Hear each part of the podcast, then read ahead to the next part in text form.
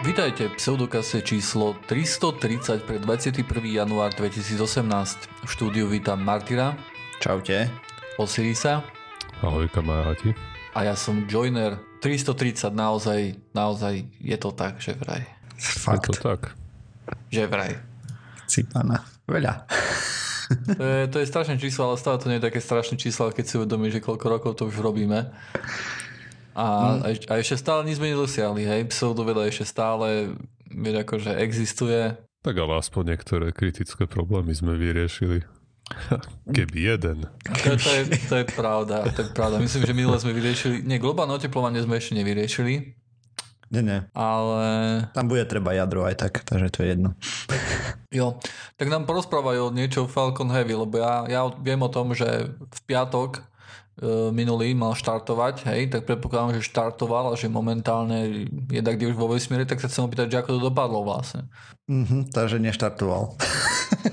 Okay.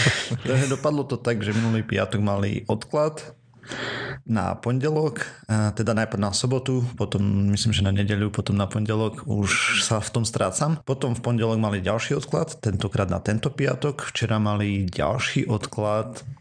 A vieme, prečo sú tie odklady vlastne? Nejaké technické veci? Jeden z teórií bola, že vieš, tam je ten pozemný komplex, kde štartujú rakety a išla komerčná raketa nejaká, takže proste neštartovali kvôli tomu, tá mala prednosť. No dobrá, tak to vedeli, nie? Či bude štart, či to bolo nejaké... No oni mali štartovať 3 týždne dopredu, vieš. A tam sa diali také veci, že oni ho postavili na rampu, potom ho zobrali naspäť a tak. Teda ľudia sú samozrejme nervózni z toho, fanúšikovia, že čo sa deje a tak. Pre ľudí, ktorí zase sa trošku viacej orientujú v tej kozmotechnike, tak vedia, že štart novej rakety nikdy nie je zábava. Teda svojím spôsobom je, ale máš jeden pokus, buď to dáš dobre, alebo máš ohňostroj, hej. A pravdepodobne to chcú dať dobre, takže tie odklady sú tam úplne proste normálka. Oni to postavia, začnú robiť testy, prídu na niečo, hej, potom dobre, tak to pretestujeme ešte raz, potom 25. krát, a to ešte ani neletia, hej, to robia len vlastne statický fire test, takže vlastne to spustia motory na rampe. Jo. Už ako je to postavené. Takže potom ten Heavy Falcon, ten vlastne má byť raketa, ktorá je schopná najviac vyniesť do vesmíru kilogramov. Aktuálne, hej. A je nejaká akože obrovská? Lebo ja som dačo počul, a neviem, či to bolo, že oveľa menšia ako ostatné, hej, ale že je efektívnejšia, alebo že je oveľa väčšia. Že neviem, že aká je tak pravda. Je výrazne menšia ako Saturn V napríklad bol, hej, a podobne. Je to pomerne dosť veľká raketa, nakoľko sú to 3 Falcon 9 dokopy a plus ešte i druhý stupeň 1 a tak. Ale presné detaily nemám teraz v hlave, takže tu o tom nechcem rozprávať. To by som sa musel lepšie pripraviť. Tak pýtam približne, lebo ja nemám ani šajnu, hej. Ja som videl akurát nejaké obrázky, že ako to vyzerá pri tom, keď písali, že v piatok štartujeme. No a tak.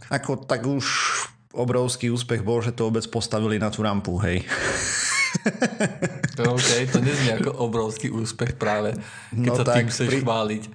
Pri tom, že tam to bolo vlastne niekedy minulý rok, prvýkrát ho tam zdvihli koncom roka a to bolo pre ľudí, ktorí vieš, on pôvodne mal letieť 2013 alebo tak nejak, len sa ukázalo, že je to trošku komplikovanejšie, než si mysleli. Je to komplikovanejšie, než predstavoval Elon Musk, hej? Tak on povedal, že no tá čo, zviažeme 3 boostre dokopy, ne, a letíme hore, no len tam sa ti zmení kompletne profil celej rakety a tým pádom kopec ďalších vecí. No a veď len hodíš simuláciu do počítača, ne? A to ti vyhodí výsledok. Akože tak, podľa mňa tak by to malo byť. On tiež vedel, že to tak jednoducho nepôjde už vtedy, ale stále to je... Ale klamal, áno, je nám to jasné. Je to jednak PR a jednak aj ich, by som povedal, že stratégia ako vieš, posúvať bránku dookola. Proste si nastavia cieľ, ktorý je takmer nereálny. Všetci to vedia, napriek tomu sa snažia dosiahnuť. Očividne to mysnú posunúť ďalej. Jo no. Ale poďme porozprávať radšej o novej metóde liečby cukrovky druhého typu, teda diabetes 2. OK. Lebo to je podľa mňa oveľa zaujímavejšie ako rakety aktuálne. Aspoň teda... To už je čo povedať. No tak to je dosť, lebo... Keď ťa zaujíma medicína viac ako raketa. Niečo zle s Martirom. Hej. Možno má cukrovku. Nemám, ja vidíš, ale to vysvetľovalo, že poznám pár ľudí, ktorí malo a tak, a preto ma to tak zaujalo. Takže vlastne o čo ide, všetci vieme, že máme diabetes prvého typu a druhého typu. Druhý typ je zvyčajne ten, ktorý dostaneme vďaka svojej skvelej životospráve. Tým pádom sa radí medzi chronické choroby a tak. No.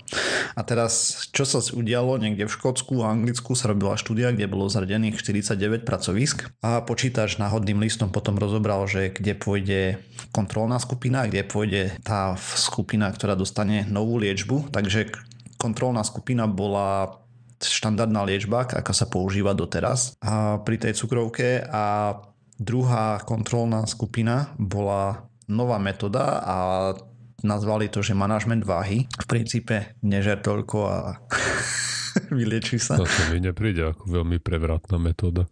Počkaj na výsledky. To sa používalo to dieta, ne? Proti tomu, či ne? Mm-hmm. No aj tak úprava životosprávy je prvá vec. Hej, ale trošku ináč to správne. No dobre. Takže takto opatrovatelia, lekári a asistenti a zároveň aj pacienti vedeli, v ktorej skupine sú. To sa ťažko dá utajiť. Pretože takto. Vybrali pacientov vo veku 20 až 65 rokov, kde bola diagnostikovaná cukrovka druhého typu maximálne 6 rokov dozadu.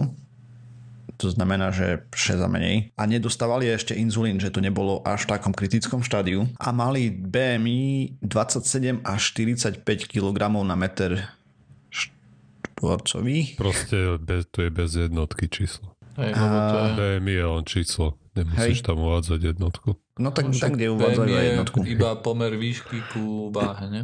Hej. Na druhú. Hej. Na druhú. To je na druhú? No. OK. To je kilogram krát meter na minus druhú vlastne. Tak. No a takže, aby sme to dali do nejakej perspektívy, tak 25 kilogramov nám... Nie, používa jednotky. Dobre, takže BMI 25 je mierna nadváha, 25 plus, to znamená, že 190 cm človek má 100 kg približne a viac, hej, potom už. A 40 plus je obeznosť 3. stupňa, to ratajú, a tam je 190 cm človek bude mať niečo okolo 150 kg. Takže vlastne všetko to boli obezní pacienti tým pádom, od nadváhy až k obezite. V tých dvoch skupinách bolo po 149 pacientov. Skupina 1 štandardná liečba, o tej sa baviť veľmi nebudeme. Skupina 2 podstúpila nasledujúcu liečbu. Odobrali im antidiabetické a antihypertenzívne lieky, vlastne tie, ktoré sa používali normálne. Mali celkovú výmenu stravy, kde dennú dávku im zredukovali na 820 5 až 853 kilokalórií za deň počas doby 3 až 5 mesiacov, a potom im postupne zaviedli normálnu stravu a mali štrukturovanú podporu dlhodobého udržiavania vlastne toho chudnutia. A pre porovnanie, nejaký 180 cm človek, ktorý váži 85 kg, potrebuje pri sedavom spôsobe života nejakých 2100 kilokalórií. Hej. Oni dostávali 825 až 850, dajme tomu. A vlastne po 12 mesiacoch bolo vyhodnocovanie a vyhodnotitelia boli, tí, čo vyhodnocovali, boli slepení vlastne výsledky.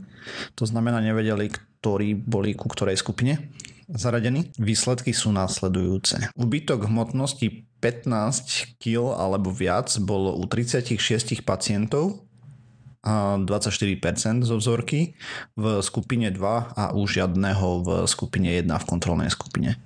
Remisia cukrovky 2 bola u 68, 46% ľudí v skupine 2 a u 6, 4% v skupine 1. Takže sú tam aj detaľnejšie nejaké výsledky vlastne. Tí, takže prakticky v tej veľmi ľahkej cukrovke, hej, lebo to vlastne akože na to sa pozerali, to je cukrovka, kde ešte vlastne nepotrebuješ inzulín nejaké lieky. Mm-hmm. No, tak tam akože môže dôjsť ku nejakému vyliečeniu, hej. Áno. Ak začneš brutálne chudnúť, hej. To bolo v akom časovom intervale to schudne tých 15? Ak máš nadváhu a upravíš životosprávu, schudneš na nejakú normálnu váhu, tak môže dôjsť k vyliečeniu, hej, tam je úprava. A dokonca, vieš, tam žiadne lieky z toho, čo som vyrozumel, lebo im odobrali. Možno, že není to tam úplne do detailov popísané, že či brali ešte nejaké ďalšie lieky, ale tie hlavné, ktoré sa dávajú vlastne, keď prídeš za lekárom a ti diagnostikuje cukrovku, tú ľahkú, tak ti dáva práve tie antidiabetické lieky. Hej. No a ako dlho ich sledovali? Rok. Takže za rok musel schudnúť akože 15 kg. Hej. Dobre, takto. Detailné výsledky sú také. Tí, čo schudli 5 až 10 kg, tam 19 z 56 mali remisiu. OK. To bolo 5 až 10. Z 10 až 15 mali 16 z 28 a tí, čo schudli 15 a viac, mali 31 z 36. OK, takže to rastie v zásade od toho, že ako veľmi schudli, hej? Že rovno to tam je vidieť, hej, proste sú tam tie skoky v tých skupinách. Je to zaujímavé, lebo v princípe stačí len upraviť životostravu. Stačí len, hej. Ako... Vieš, ono na... to je najkomplikovanejšia vec, ako úplne jednoduchšie je proste dať si tabletku a máš to v suchu. Ale zase na druhej strane je to vlastne aj nádej pre tých ľudí, ktorým prídeš prvýkrát lekárovi, že nedobre a diagnostikujú ti cukrovku a vlastne svojím spôsobom, keď budeš dodržiavať nejakú rozumnú životosprávu a podobne, tak sa vieš z toho dostať. A obzvlášť, teda keď máš nadváhu, hej, a nepozerali sa na ľudí, ktorí nemajú nadváhu a majú cukrovku, aj keď neviem, koľko je takých zas. Neviem, no ja akože ja poznám iba veľmi málo ľudí, ktorí majú cukrovku, ale ja som mal skôr nejaký taký pocit, neviem, že čím to bolo, že oni napríklad neboli nejakí tuční predtým, ako dostali cukrovku, ale potom, ako dostali do cukrovku, tak potom začali priberať, hej? To neviem. Napríklad viem, že keď si jeden začal akože píchať už inzulín, hej? Tak on pribral akože dosť. Podstatne. Hej. A druhý, ktorého poznám, čo sú vlastne obaja, čo je 100% akože moje vzorky, tak 100% pribral. Anekdoty, aby sme to uviedli na pravú mieru. Áno, tak ten pribral tiež, hej? Hej. Okay. Neviem, to nemôžem komentovať, alebo teda, vieš. Okay, ja len náhodou. Nič to nevypovedá. Okay. A v štúdii to nespomínali, takže neviem ohľadne týchto vecí, ako je to s chudými, ani som si nezisťoval popravde. Mňa zaujímali tí obezní, lebo ja mám takú skúsenosť, že čo ľudia mali cukrovku, tak boli všetko najprv obezní a potom s tým vyhrali jackpot. Ale mi to aj tak príde dosť čudná štúdia, lebo si myslím, že práve tie zmeny životosprávy, to je prvá vec, ktorá sa každému aj tak odporúča. Ne? Podľa mňa to je len rozšírený mýtus, že prídeš lekárovi a ti len spoza stola hodí inzulín a nepovie ti, aby si sa snažil schudnúť. Ne? Nie, pozor. OK. Otázka je, že ako to funguje, vieš, lebo... Je jedna vec, akože povedať, vieš, akože pacientovi povedať, že áno, že zmeníte životosprávu a toto je vlastne odmeranie, že keď zmenia životosprávu, hej? Presne. Hej, to je len vyčíslenie. Samozrejme, aj pri tej štandardnej liečbe, keď prídeš lekárovi, tak ti povie, že máš upraviť životosprávu, schudnúť a všetky tieto veci a dá ti lieky. Lenže tým, že ty dostaneš lieky, nemusím. A vieš, psychológia pacienta. Lebo fakt, ako upraviť životosprávu je tá ťažká časť z toho. No a to, čo tam oni robili, že prejsť na 800 kcal za deň, veď to je šialené. Je veľmi drsná dieta. To je brutálna dieta. Normálne, keď sa človeku odporúča chudnúť, ako normálne by si mal znižiť svoj príjem o 500 kcal za deň. Ne? Že keď si žral 3000, tak by si mu to mal dať o 500 dole. No, a tým pádom by si mal chudnúť pol kila za týždeň. Ne? Keď si vezmeš, že tam boli tí ľudia, čo mali 40 plus BMI napríklad, alebo 45, tak tí museli denne žrať okolo 3000 alebo aj viacej. A keď im to zhodili na 850, dajme tomu tú hornú hranicu, tak to je šialená dieta. Toto bude asi problém tej štúdie, pretože ak by im zhodili na 850, tak neexistuje, že 15 kg ročne schudnú. Ale oni len schudli oveľa viac. Schudli 3 až 5 mesiacov. Takto chudli a potom už im dali normálnu nejakú stravu. Aha, udržiavaciu? Hej. Proste tam bola, ja som to hovoril na začiatku vlastne, najprv mali celkovú výmenu stravy, doba 3 až 5 mesiacov, není presne rozpísané, ktorý pacient ako. A potom už bolo normálne zavedenie nejakej udržiavacej stravy, aby vlastne jednak udržiavali to chudnutie, alebo tu už dosiahnutú hmotnosť. Ale na tom proste stroskota väčšina ľudí, že... Áno. Nemajú dostatočnú disciplínu na takú drastickú zmenu života. Áno. No čo ti k tomu poviem? Ako není... Vieš, oni tu ukázali, že to ide. Proste tie výsledky sú viac než zaujímavé, by som povedal. Skôr asi ukázali to, čo povedal Joyner, že to nejak kvantifikovali. He? No hej. No to nie je nejaká prevratná metóda alebo niečo, čo by sme predtým nevedeli, že by fungovalo. Hej, ale oni... proste ukázali, že to ide. Proste, ukázali, vieš, to ide jedno, keď ti to lekár povie a teraz sa vieš ohnať týmto, že proste keď to spravíš, tak máš 86% šancu na to, že proste to pôjde papa. Ako stále je tam tých 14%, hej, u tej najvyššej skupiny, u ktorých to nepomohlo. Alebo teda možno neschudli toľko. Nie, tak ale... aj pri tých, ktorí schudli nad 15 kg, aj tam jednoducho bolo, si hovoril, že 31 z 36. To znamená, že aj tam bolo 5 prípadov, kde jednoducho sa to nevylečilo. Ale stále je to celkom slušný výsledok, vieš. Proste, ako neviem, podľa mňa, keby niekto ti príde a povie, že máš šancu 8 z 10, že proste nebudeš musieť brať lieky a nebudeš mať cukrovku, len treba upraviť životosprávu, tak to je podľa mňa celkom dobrá motivácia. Tak aj zase tých 5 ľudí, ktorým sa to nevylečilo, to neznamená, že prehrali, aj pretože schudli aj tak, čo je stále dobré aj z obezity, keď človek schudne. Bez ohľadu na to, či...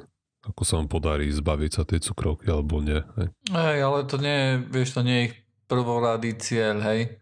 Áno. No, lebo obezní boli aj predtým, ako dostali cukrovku. A keď vtedy nepovažovali za dostatočný cieľ to, aby schudli, tak pochybujem, že potom, keď dostanú, tak si povedať, že no, aspoň, že som schudol, hej? Asi si povedať, že do ryti, hej? Že stále mám tú cukrovku, tak sadem na to a idem žrať všetko. Môže niektorí si povedať to, hej? Tá pekne. Počkaj, nie, jak sme to hovorili? Tá pekne? Tá pekne. Toto sme už tak dlho nepoužili. Hej no, sa kazíme.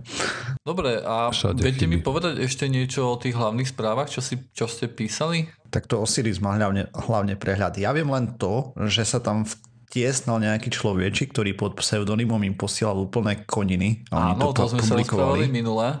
Áno. A teraz je nejaký update alebo niečo? No a potom hlavné správy, ten...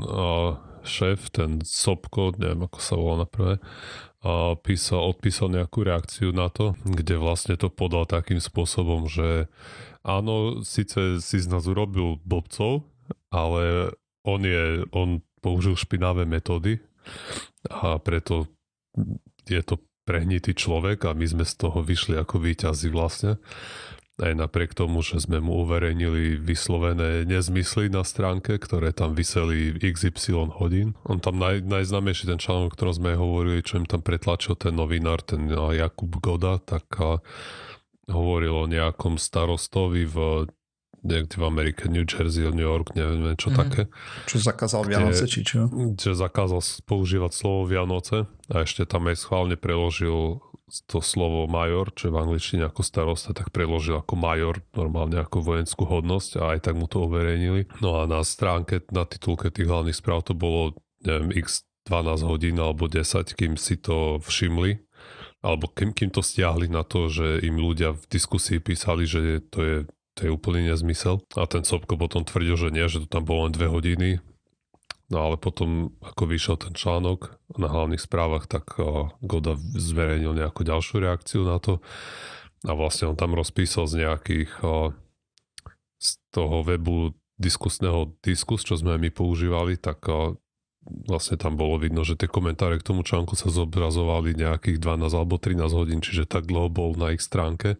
No vlastne tak. No a tie hlavné správy potom tam, čo ešte tam písal, že to bolo ešte správne, že aspoň vidno, že funguje u nich nejaká redakcia, keď ten článok stiahli, že nemajú problém si priznať chybu a tak. Ale to je na jednej strane akože pravda, hej? Neostalo to tam.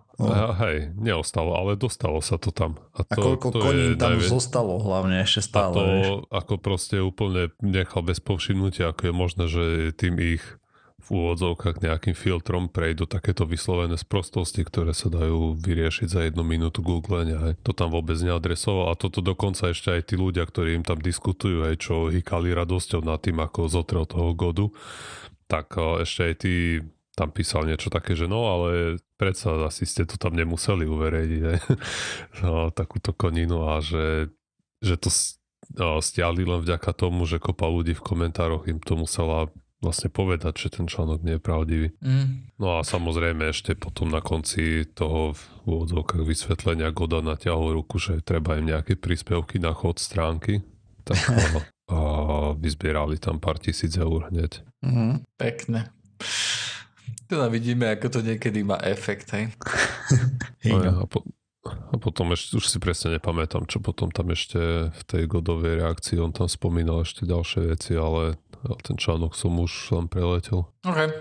Ako bola to zaujímavá sonda aj do tých alternatívnych médií. Podľa mňa on urobil chybu pri tom, ako písal, že písal veci, ktoré sa dajú veľmi ľahko vyvrátiť, hej. Lebo niekedy, keď čítaš, vieš, akože tie hlavné správy, tak to nie je o tom, že píšu niečo, čo nie je pravda, hej? Že vieš to jedným Googlom akože vyriešiť, že aha, však tam nikoho nevolili, hej? Sú to skôr také dosť jemné nepresnosti, ktoré sa potom zgrupia, alebo napríklad také články, kde napríklad niečo píšu. Ináč úplne odbočím, ideme sa úplne o niečom inom rozprávať. Priateľka mi poslala taký článok a mi povedala, že nič o tom negoogli, len si to prečítaj a napíš mi, čo si o tom myslíš. A poslala mi článok zo Sloboda očkovania, mm-hmm. či jak sa to volá, .sk, hej? Sloboda očkovaní. A pre neznalých to je stránka, ktorá sa snaží bojovať čo najviac proti očkovaniam. Sú tam nejakí antivaxery, hej? Hej, takto. Oni sa snažia robiť marketing akože zobrať si, že by to bola voľba alebo podobne. A že vlastne oni sú svojím spôsobom pro alebo tak, ale realita je čistý antivax. Sú to akože čistí antivaxery, hej. Akože jedno, že čo hovoria, že robia, ide o to, že čo robia, hej. No a ja som teda akože som jej napísal, že smola, akože do tohto tu nemôžem ísť nejak nezafarbený, hej. Alebo nemôžem ísť nejak nepredpojatý, pretože poznám tú stránku, hej, takže ja to budem čítať akože s takým filtrom už jednoducho. A povedal, že no nevadí, no čo, už som ti to mal napásnuť bez toho, hej, bez URL, len akože či celý článok, áno. Ale tak prečítam si to samozrejme, ne? No tak som si to prečítal a ten článok bol koncipovaný tak, že vlastne hovoril o očkovaní proti human papillomavírus. HPV sa to u nás iba volá? Mm-hmm. Okay. Čo rakovinu z toho môžu dostať, nie? Rakovina, to je ten, čo je krčka maternice. Hej. No. No ale to je jednoducho vírus, ktorý pravdepodobne väčšina žien mala aj niekedy v živote. Myslím, že to je nad 60%, niečo také, ne? Mm. Či počkaj, nie, to je nad 60% pri ženách, ktoré boli na internáte alebo niečom takom, ne? Neviem. Myslím, že také niečo, hej. Ako ale detaily nevieme, takže. No, ale tam vlastne písali, že to očkovanie akože nehradí poisťovňa a že je zbytočné a tak ďalej, hej. Že boli to čisto antivaxerské nejaké náhľady. Ale zaujímavé na tom článku bolo, že oni urobili tú klasickú vec, že porovnali to s tým, že keď dostaneš akože toto HPV, hej, tak ti to nezníži akože to očkovanie incidenciu rakoviny, hej.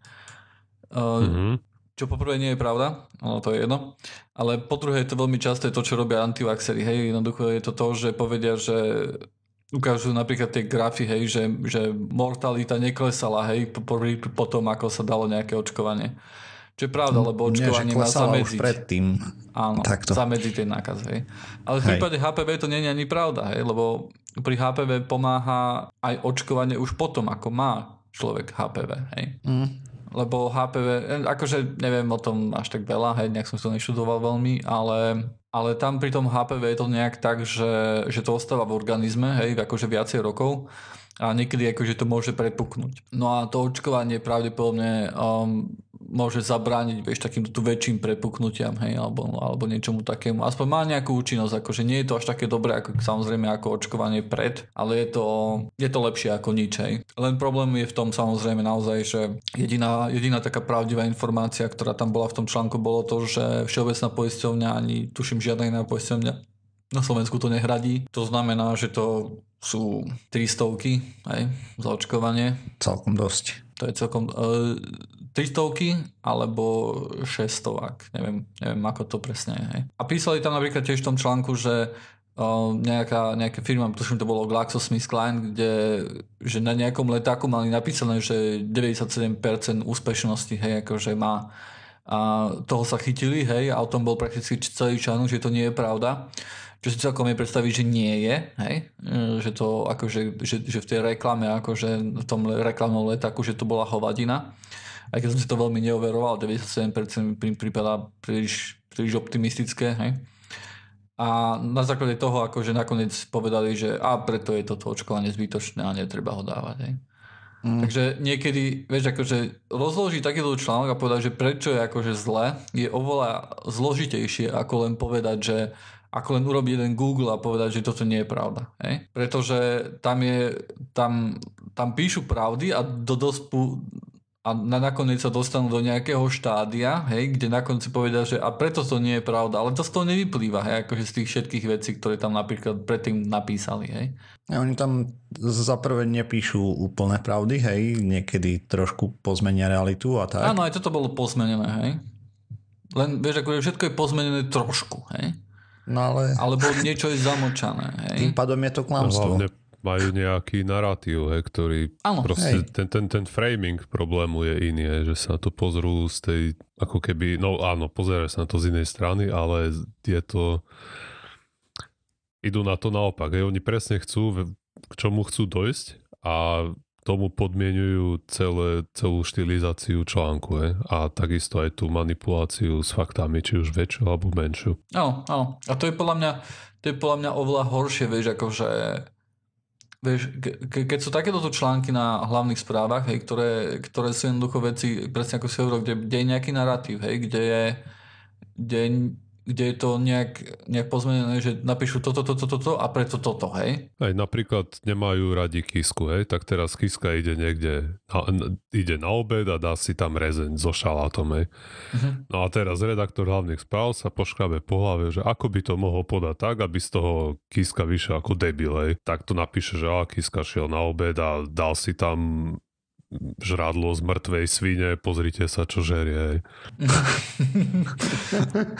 Čo vo svojej podstate ako je to technicky pravda, ale samozrejme je to cieľené na nejaké publikum, ktoré chce práve toto čítať, aj tento spôsob podávania informácií.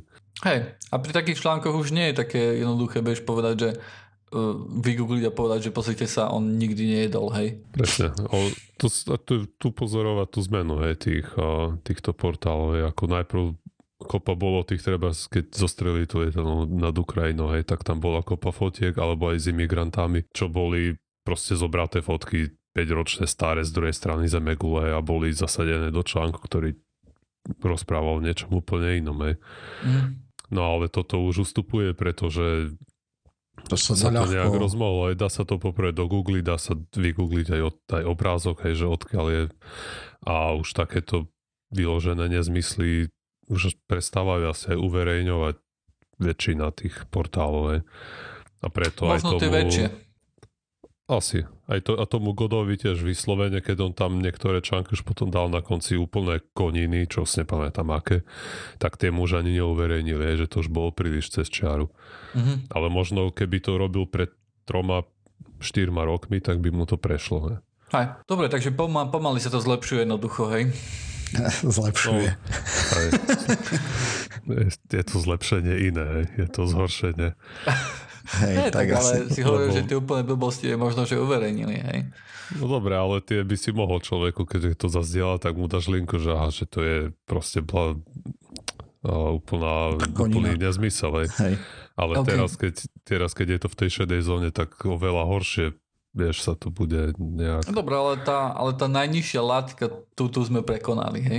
Aj, ale no práve. Ja si myslím, že to je super, hej. No je to dobré, že už sa to, že už aspoň ten úplný hnoj tam nie je, ale...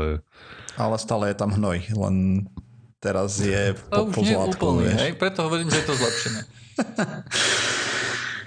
Či to už je spôsobené tým, že majú viacej čitateľov, alebo čím, hej, to už je akože ťažko povedať, ale... Tak sa to vyvíja asi, ne? Tak postupne zistujú, čo viacej zaberá, ako je ľahšie formulovať verejnú mienku. Alebo lepšie, efektívnejšie. Tak neviem, ako dlho nahrávame teraz, hej, ale povedzme, že ešte raz tak, keď budeme v časti 660, tak si povieme, že no... A v hlavných správach som sa dneska dočítal a budeme to brať ako, ako relevantný zdroj.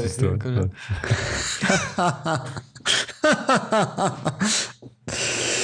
Tak, tomu neverím ani omylom. Martir sa pochváli, že si obnovil predplatné Zemavek. Áno, áno, áno. Že akurát tam písali o raketách, že bolo to úplne super, hej, Zem a vek, to znie tak trošku vesmírne, hej, tak to tam sa bolo vesmírom, akože bolo to super. No na Zemavek v Facebooku sa objavilo, nie? Že potrebujú predplatiteľovi, než končia. Tak držíme palce, teda, aby skončili. No tak zrušíme predplatné, ne? Aby sme... Hej, no. Hej. Ale tak ja dúfam, že to naozaj bude pravda, že v 660-kých budeme brať ako relevantné zdroje a že budú super, hej? Ja tomu neverím ani trochu, takže... Ostáva nám len dúfať. To môžeš vidieť, ako, ja neviem, SGU má 800 či koľko častí teraz už? 650. Počkej, 660 nejak tak. Že tú časť, čo si mi naposledy odporúčal, že si mám vypočul s tou Brit Hermes, tak tá bola 647. Hej, 650, no majú nejakých častí. A tam sa akurát v jednej z častí bavili, hej, že to robia už pekných pár rokov a že niektoré veci sa už zmenili tak trošku. Ale napríklad niektoré ku lepšiemu, niektoré ku horšiemu. Už aj na takú homeopatiu postupne dochádza, hej. Asi budú regulácie, ale neverím tomu, až pokiaľ reálne nebudú zákony a... Akože to, ako vo Veľkej Británii, akože aké údery tam dávajú tej akože homeopatii, tak to tie... To sú celkom dobré výkony, hej. Hej, tam, ale... čo skeptici dokážu, hej. Ale trvalo to dobrých 8 rokov, vieš, alebo 7. Hej, ale toto, vieš, lebo v Amerike akože sa ohľadom toho, myslím, že FDA niečo povedal, alebo nie, taká organizácia povedala, že sa pozrie znovu na homeopatiu, hej, že nejak to prehodnotí. Možno. A neviem, aký tam je výsledok, ale tu tuším ešte žiadny nejaký hmotný. Nie som veľmi optimistický úprimne, ale vo Veľkej Británii, hej, akože tam sa akože zrušilo celkom pekný balík peňazí, ktorý normálne išiel zo štátnych zdrojov vlastne na homeopatiu. Ja, tak tam poisťovne nemôžu predpisovať, ne?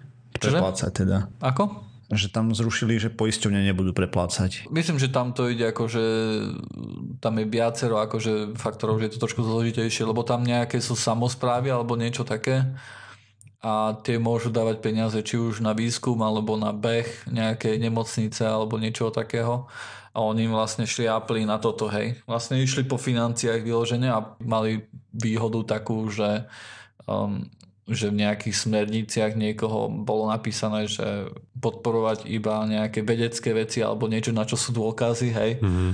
A oni prišli a povedali, že no počkať, hej.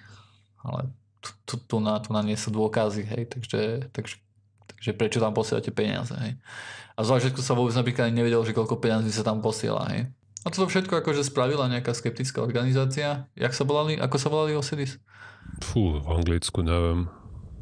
Merseyside? No. Či... neviem. To je nepodstatné, hej, akože meno, ale prakticky to spravil jeden človek. Je tam, aspoň na začiatku bol v tej skeptickej organizácii, akože on bol platený cez nejaké dotácie od poslucháčov a od ľudí naokolo, akože v Anglicku predpokladám. A on to robil ako normálne, akože normálnu prácu, hej, ráno prišiel do roboty a potom večer odišiel. No a jeho úlohou bolo iba to, že dostať akože homeopatiu na lopatky a vyzerá to, že rok 2018 môže byť celkom celkom dobre posledný rok, kedy vlastne budú nejaké verejné zdroje použité na homeopatiu v Anglicku. Je celkom zaujímavé, keď tam majú toho. Ten Charles, to je veľký fanúšik tých alternatívnych hlúpostí. Prince. Možno je, ale zjavne to nepomáha. Hej? Nemá dosah až taký. Hej. Ale možno, že homeopatia nie je práve jeho štýl blbosti. Hej? No práve myslím, že je. Že už oni v minulosti samozrejme proti tomu bojovali a viem, že jeden z tých prominentnejších skeptikov, čo bojoval proti homeopatii, tak mu... Veď aj nakoniec Edzard Ernst, o ktorom som tu hovoril kedysi, tak jemu tiež tam hádzal polena pod nohy tento. Ako nie úplne priamo, ale ako áno, využíval svoj vplyv na to, aby nemohol dostať to dobre preskúmať tú homeopatiu. Tam je to, na jednej strane je to také, že ja mám stále pocit, že ľahšie spravíš to, že prídeš a povieš, že nedávajte peniaze na niečo, hej? Hej. A potom je ťažšie spraviť niečo, čo je môj sen, hej? Aby v normálnych lekárniach nepredávali nejaké somariny, hej? Hej, nejak, či už je to homeopatia alebo hociaká alternatívna medicína, no tak tam vlastne bojuješ proti zisku, hej? A proti zisku sa ťažšie bojuje ako proti výdavkom. Ja mám taký pocit. Určite. Takže to asi by sa nepodarilo, hej. Pri neviem akom urputnom boji. To je tak, ako keby si chcel zakázať predávať alkohol, vieš, keď teraz je to všade. Proste toľko peňazí pre... Jednak pre štát a jednak pre... No tak to je, či toto konkrétne je o peniazoch. Ako iba, lebo to nie je tak, že keby si zakázal slopanicu, tak to neprejde kvôli tomu, že sa proti tomu postaví Sadnikov a sa neviem, kto všetko palí z chlástej na Slovensku. Hej, no však jasné. Tak ale teraz sa proti tomu ľudia, ktorí to chcú, hej, ale takisto by sa postavili napríklad aj ľudia, ktorí chcú alternatívnu medicínu v lekárniach. Hej, ale kto vie, lebo boli by síce hlasní, ale či by ich bolo dostatočne veľa. Pozri, stačí, že by sa povedalo. No. Stačí, že by sa povedalo, že nebudú vám môcť predávať zubnú pastu v lekárniach. Alebo zubné kefky. Toto chcete, aby vám zobrali? A už ľudia pôjdu, chápeš, na hrad s pidlami. Na môj hrad, samozrejme, keď ja to budem riešiť. Dobre, chalani, tak sa nám nejak kráti čas, takže už mi ostáva iba povedať, že dneska si idem kúpiť auto. Ale také čierne? A ešte neviem farbu. Samozrejme, takú farbu, ktorá bude najlacnejšia, pretože som si povedal, že to, že chcú 500 eur za inú farbu, tak to znamená, že ja nechcem inú farbu. A že mi to budú predávať, hej. A najprv som pozeral po nejakých čisto elektrických autách. Hej. To je mega drahé. Okay. Tam bolo to ZOE a samozrejme aj Tesla Model 3 som pozeral. Hej. Pozrieť, hej? Nie. Iba na internete som pozeral, že jedného dňa, keď bude možno, že dostupný, tak to bude super, hej, ale zatiaľ sa nepredáva, takže smola. Predávať sa predáva postupne. Áno, ale keď si ho kúpiš teraz, tak ho v roku 2018 nedostaneš, hej? Tak ja to beriem tak, že... roky. No, tak, čakačka je tam riadna. No, ja to beriem tak, že to auto nie je jednoducho, hej? A potom som pozeral veci ako Hyundai Ioniq, ktorý Martir v tomto podcaste označil ako šrot.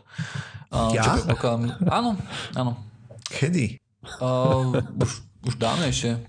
Ja si to pamätám a myslím, že Hyundai si to tiež pamätá, takže... Čo?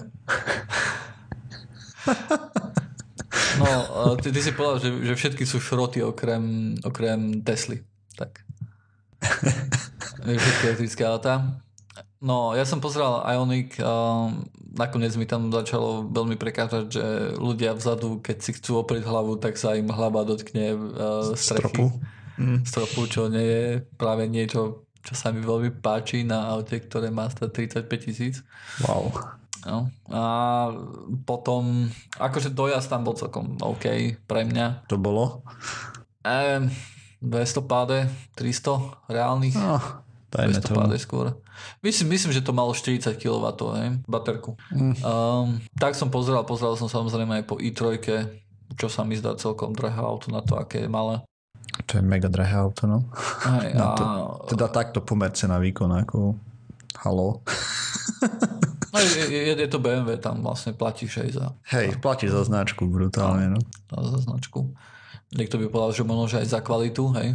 Predsa len tie použité materiály v tej i3 sú lepšie, ako keď to porovnáš nejakým Ioniqom, hej. A cena je trošku porovnateľná, hej. V nejakých tých najnižších radách a aj keď samozrejme v Ioniqu dostanete viacej. A nakoniec som si povedal, že OK, že tá cesta asi nebude viesť, kvôli tomu, že ten výber medzi tými elektrickými autami bol dosť malý a každé auto malo nejaký problém, hej, ktorý mi vadil. Tak som si povedal, že tak dobre, tak pôjdem na hybridy. Ano. Najprv som pozeral plug-in hybridy. Aké? Plug-in hybridy, to sú hybridy, ktoré môžeš napojiť aj na zásuvku a majú poväčšinou väčší dojazd na elektrínu ako normálne hybridy. Lebo normálne hybridy majú do 10 km možno, hej, keď jemne jazdíš, baterka vydrží, väčšinou je to 5 alebo tak. A no normálne akože tam musí bežiť aj ten motor, ináč sa nedostaneš nikde, hej. A pri tých plug-in hybridoch je to také, že tam už tú baterku vieš nabíjať normálne aj zo siete, že vieš si zastrčiť kde do elektriny. Tam ten dojazd býva niekedy 50 km, hej. Od 16 vyššie to býva. 16 to býva v takých ako Audi a potom tých 50 to býva pri veciach ako sú Toyoty, hej, a také veci, ktoré majú predsa len trošku dlhšiu tradíciu tých hybridov. Tak som pozeral na to, tam mi ostával samozrejme tiež iba Ioniq, potom Kia, nejaká, ktorú som už zabudol, že aká, a ak som nepozeral samozrejme Porsche a také značky. To prečo? Tak. Lebo nemali takú farbu, ako chcem. Chápem. V takej cene. Áno. A potom nejaká Toyota tam bola samozrejme, ten Prius plug-in, ale to je tak otrasné, ohavné auto, že aj napriek tomu, že malo všetko, čo som chcel, tak to sa nedá. To sa nedá prekusnúť, ako je to škaredé auto. Tak nakoniec nebude mať ani hybrid, to tak vyzerá, hej? Tak, teda ty si aký spiatočnícky. Už mi ostáva iba hybrid a tam mám na výber iba, teda akože v konečnom štádiu rozhodovania je už iba Toyota Auris, ktorý úplne od začiatku, keď som začal hľadať auta, tak ešte tam bolo aj vtedy, hej, ten sa mi nepodarilo vylúčiť, takže ten je tam stále. Alebo potom ísť úplne, vieš, smradlavý diesel. Diesel? Tebe? Ty koľko jazdíš denne kilometrov? Denne budem jazdiť 140 kilometrov. OK, tak to je dosť, hej. Ale diesel by som už nebral, vieš, to do chvíľu zakážu do miest. Je to tak, no. Akože... Ja poznám parkovacie miesta akože vo Viedni, kde s dieselom by si nemal ísť, hej. Neviem, či to ľudia naozaj akože tam nechodia, keď to tam... Predpokladám, že na to kašľú, hej, že tam vojdu a nikto nekontroluje, že či hej, máte diesel. Však to ani nezistíš vlastne nejak, pokiaľ nemáš na aute nalepené, že aký máš motor, čo je, vieš. Tak ale v niektorých krajinách to ľudia rešpektujú, hej. Hej, no. Určite áno. Akože aj možno, že aj tam to rešpektujú, hej, ale to neznamená, že nikdy tam nikto nezaparkuje, hej. A to neznamená, že ja to budem rešpektovať. Dobre, chalani, takže... Veľa šťastia s výberom. A na dneska to bude všetko. Takže dneska sme si povedali niečo o Falcon Heavy, o tom, že ho preložili. Povedali sme si o tom, že chcem si kúpiť auto dneska. Samozrejme, že si ho nekúpim, lebo ja kúpujem auto už 10 rokov, takže...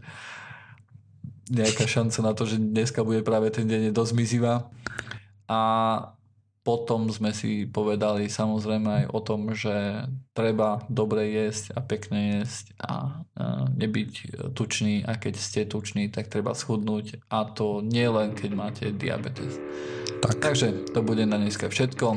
Uvidíme sa budúci týždeň, keď bude čas 331, taká celkom pekná časť, bude to 28.